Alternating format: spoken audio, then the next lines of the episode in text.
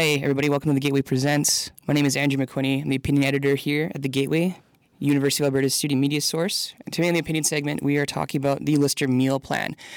Uh, so I'm here in the studio today with one of my colleagues from The Gateway. If you want to introduce yourself. Yeah, um, I'm Sophia Osborne. I'm the managing editor this year, uh, but I was previously the staff reporter and then the news editor. So I've been on the the Lister meal plan beat and residence beat in general for quite a while now. Uh, but I'm not in news anymore, so I can really give my take now. yeah, it's nice to be freed from a couple years of doing the reporting and come back and uh, do give some interpretation now after a few years. Yeah, uh, myself, uh, I've lived in Lister for three years. I lived there in my first year, and then I worked for Res Services as an RA in my second year and as an SRA uh, as a student leader, basically, uh, for two years after that. So a lot of personal experience with the meal plans, changes in the meal plans, as well as the protests and other things that went on as well. Speaking of the protests, um, some people may not know about the protests. So if you do I kind of want to go through a timeline of some of the meal plan politics and how things have progressed and why it's become such a big issue. Definitely, yeah. And I guess I'll just add that I lived, yeah, I lived in uh, Lister as well in my first year, which was the same year as Andrew, so 2015 16. And just for that year, so I just saw that one year, but then uh, then I was covering it as well, and I've always been interested in the in the meal plan and the university's relationship with Aramark, which is its food service provider. So yeah, to uh, to give some context to this whole meal plan controversy, how the meal plan used to work back when Andrew and I were you know in first year was it was like a it was called a declining balance plan. It really worked like a debit card where you would go into like the cafeteria or the marina which is kind of like a convenience store but it also has like a booster juice and a tim hortons that kind of thing. And you know you order what you want and then you would like check it out just like if you were at a grocery store. And then that money would come off of your plan so you would be paying in advance it, it ranged but it was usually around like 3500 to $4500 for eight months that would just be loaded onto the card already and you would be taking away money from that which you could also use not just in the lister cafeteria or in the marina in lister but you could also use it at Aramark's other locations around campus, which was really convenient. You could use it, you know, in sub, in like Subway, at like OPA, whatever, Daily Grind. Um, you could also use it at Ingrained and ECHA um, and at the cafeteria in education. So yeah, you weren't just limited to what was in Lister, and any of your money, as much as of your money as you wanted, could be used at those places. The the other important thing about that plan was that any money that you didn't use in your time. So say I was like a very light eater, I got the lowest plan. You know, I used it as much as I wanted. I would get like chai lattes every day, whatever, and I still had over a $1,000 left over in my balance at the end of my first year. And that money just came back to me um, on my one card, so I would continue to be able to use it on campus. Yeah, which was which was really convenient. So that was uh, the old model, but there were a lot of problems from the university's perspective with that model, or more, I guess, from Aramark perspective. Because um, yeah they, they weren't able to predict how many people would be eating in lister every day. They might cook way too much food not enough food. Um, also like having to give money back to students at the end. And you know resident services uh, which runs lister and the other residences they uh, they have a lot of problem with money, with deferred maintenance and things that they that they need to do they haven't done. And so they really sold changing the meal plan as a way to kind of keep Lister afloat and uh, keep Aramark like able to operate in Lister and everything. But there was a lot of pushback from students, which we can get into. So basically in 2016-17, they proposed a new meal plan, which was called an all you can eat meal plan. It increased the price a bit. So at the time in 2016 17, the, uh, the highest meal plan rate you could get was like $4,554 prepaid meal plan. They wanted to change it to one $4,650 all you can eat plan. And they called it anytime dining so it's a, it's a, it's an increase, um, but basically how it would work is that how how you how it would work is that uh, it would be like buffet style. So students could eat like anytime they wanted in the Lister cafeteria, and they could take as much as they want. Because the university was also very obsessed with this idea that students were like starving while living in Lister because they had to budget for themselves with you know their their de- debit card type meal plan, and so that they like weren't getting enough food or they weren't eating nutritious food because they were just yeah, they they wanted this like all you can eat anytime dining kind of plan where students could just keep eating it. However, there's a lot of pushback from students because it, it just really decreased um, flexibility, right? So you can use this money like at the other places on campus. It was really like about Lister. And there's a lot of problems with students like, yeah, who are in engineering or programs like that where they spend all their time on campus. They're far away from Lister. What are they going to do for lunch? They can't use their meal card money at like the Pizza 73 and ETLC. So they've got to go all the way back to Lister after they're between classes and get their lunch. There's just a whole bunch of problems that came up with this. There were protests. It was going back and forth in in the board of governors, which is the highest governing body at the U of A that makes decisions about things like this. The board of governors was skeptical because they were hearing so much student criticism, but people like Andrew Sharman, who works for facilities and operations, he was really like, "No, we need this plan."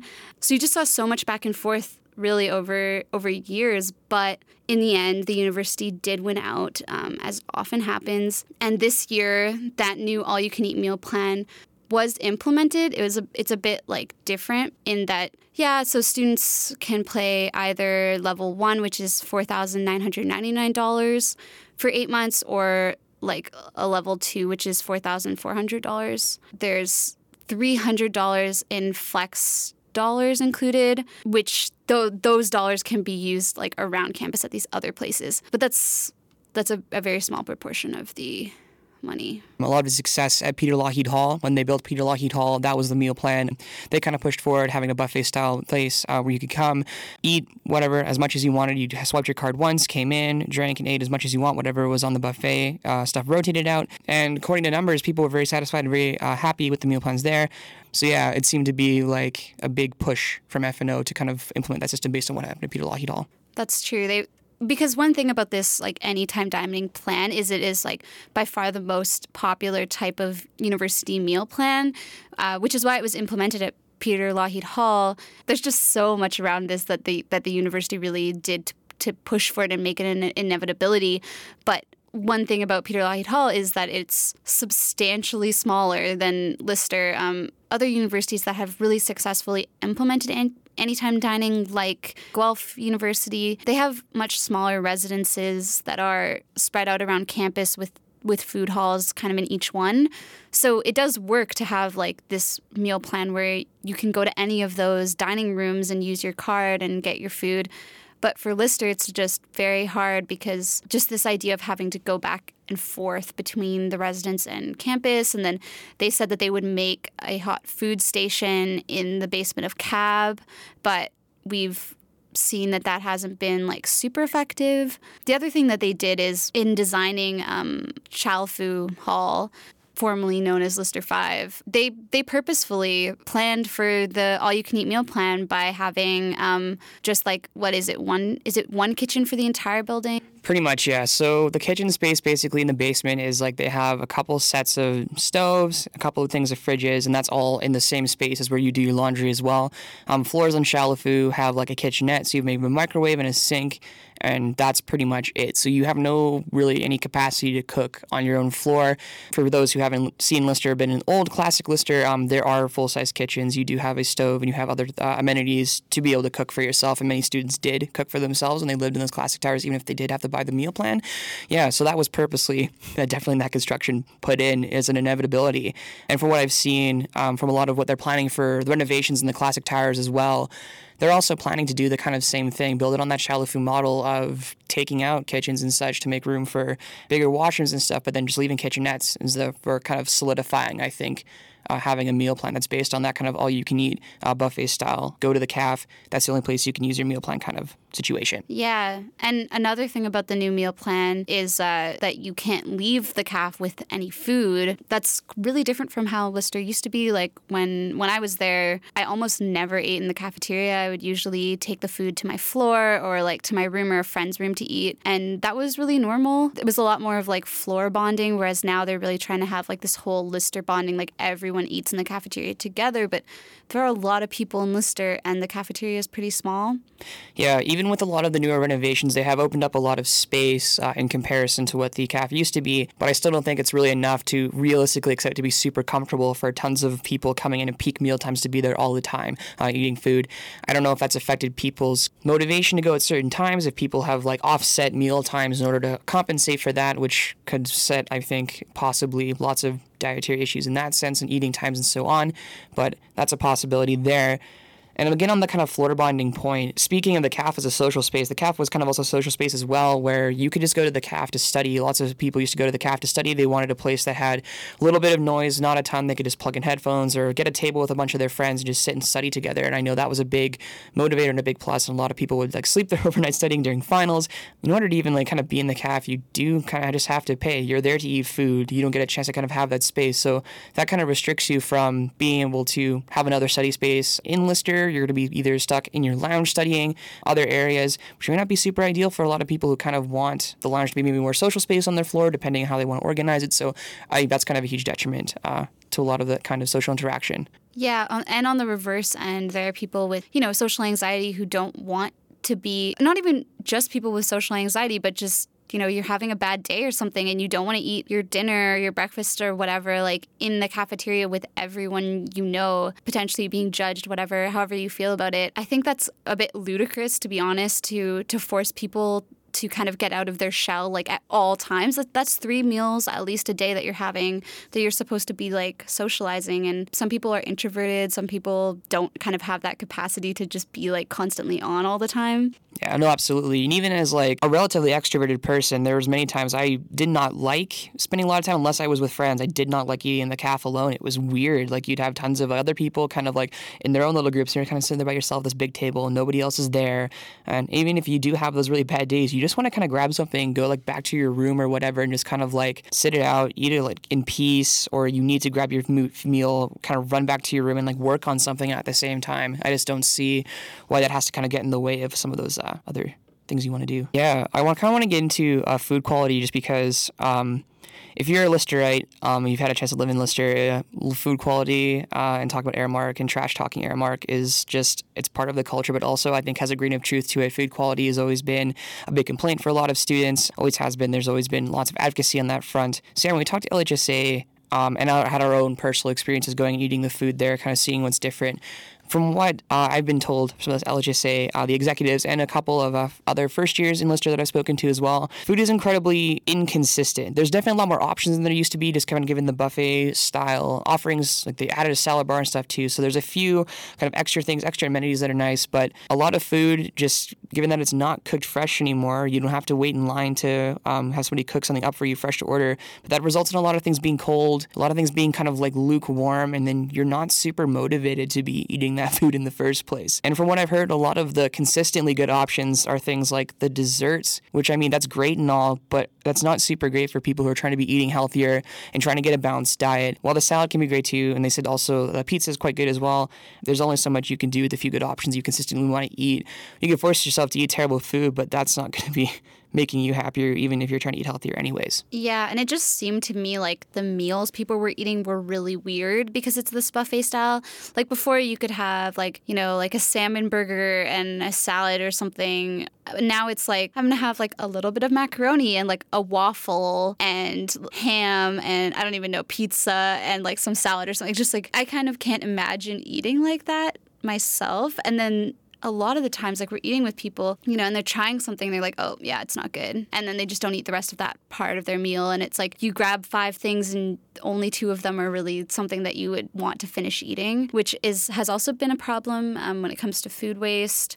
We've heard that it's really gone up and that's become a larger problem. Yeah. Uh, so a lot of students have told me that uh, they've put up, they have TV screens in the CAF, of course. They'll sometimes stream um, some new stuff on there, some sports, but they've been streaming like notices that are telling students basically to stop throwing food away. So I'm from what I've heard and from the executives and from those first year students that have been telling me about that, um, food waste is a huge problem. That means as much much as Aramark is trying not to lose money on this meal plan, and that's kind of the whole reason that they made this kind of an all you can eat and made you pay more and make it a one time payment and have less flex dollars, not get your money back, they're still probably losing money given like some of the food waste, right? And how much of that is students being picky, how much of it is the food quality. I'm more inclined to go with like the inconsistency in the food quality um, for the reason why there's so much food waste. And that's just something that I think will need to be maybe picked up on Aramark's and if there's advocacy going around there. I know that the LHSA uh, has been in talk a lot with uh, Aramark's dietitian who relays a lot of the kind of uh, criticisms or some of the concerns a lot of the students have up, but only it sounds like only so much is getting through. So bringing it back to I think a big concern that the Lister students had uh, going forward this was um, where are they going to get lunch? That flexibility problem, because at least with having flex dollars and at least with as uh, with having um, before that even just like the balance you could use anywhere on campus, you could still be on campus, dip into sub, grab like Edo or something, Edo, however you want to pronounce that. Um, but now that really isn't an option. Some of the things that they've changed to kind of make up for that, we mentioned before that kind of hot food station, just kind of in passing. It sounded like from when the ways they were portraying it on the website when they were like planning it that they were going to kind of like shut down all of the cab basement or like shut down big chunks of like the cab basement like build like a big hot food station like that was specifically for lister students where they could come by pick up something like just a quick like bag hot lunch or something and then go to their next um, class.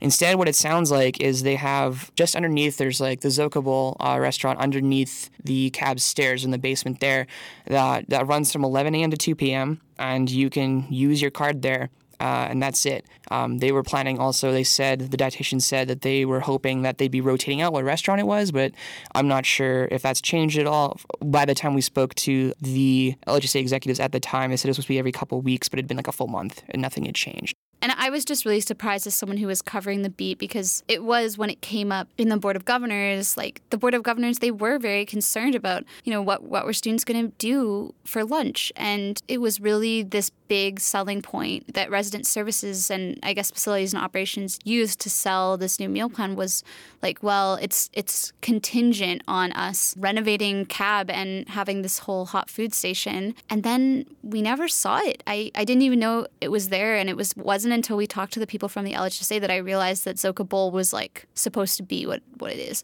And I can't imagine that many students use it. They're probably just paying out of pocket to get Subway and Philly sticks and stuff like that because are you really going to eat from the same restaurant every day for lunch during the weekday? No. I mean, the only other option you'd have is like you're just like either eating massive breakfasts, going to class, and then eating massive meals at dinner, which I don't know how that ideal that is for people's health as well. Yeah, you can also have lunch options that you can order ahead of time, but uh, we've heard that it's been challenging. Like you have to order the night before. Um, so you have to know like what time you're going to want to pick it up and all of that and what you're going to want to eat. And it's really just like you can kind of build a sandwich and then you'll get like dessert kind of things. But the selection is really limited for what you can put in the sandwich. Apparently, the cookies are just put in randomly. So, yeah, if you have a peanut allergy, like there's your peanut cookie so I don't know. Plus, not in elementary school. Do people want to eat a sandwich for lunch every day? I don't. I don't know about that. Uh, it was really nice to be able to, you know, you can have Subway if you want to have Subway. Also, the the cafeteria in education has good sandwiches. It's it's like it's run by Aramark. Um, same with Ingrained. So there were options to get sandwiches on campus, but you could also have something like Philly sticks or whatever if you wanted to. So yeah. And it's just a shame to see all of that go, especially when so much of it was promised. I mean, the cynical part of me is not surprised, but still, this kind of like it makes me very upset, especially for a lot of the students who are coming in and experiencing this for the first time, or even some students who fought really hard to not have this happen, and here they are, not even getting some of the stuff that they at least like had asked for during kind of like the negotiations for this whole thing and some of the protests as well. So yeah, that was us talking about the new Lister meal plan. Um, some just kind of historical context why it's become such a big political issue on campus, what's kind of come of it, and what kind of things it's doing to students, and how we see it affecting Lister in the future. Yeah. So thank you so much for, for uh, coming on today. Yeah, my pleasure. And watch out for Andrew's feature. It's going to come out online at some point about this whole thing.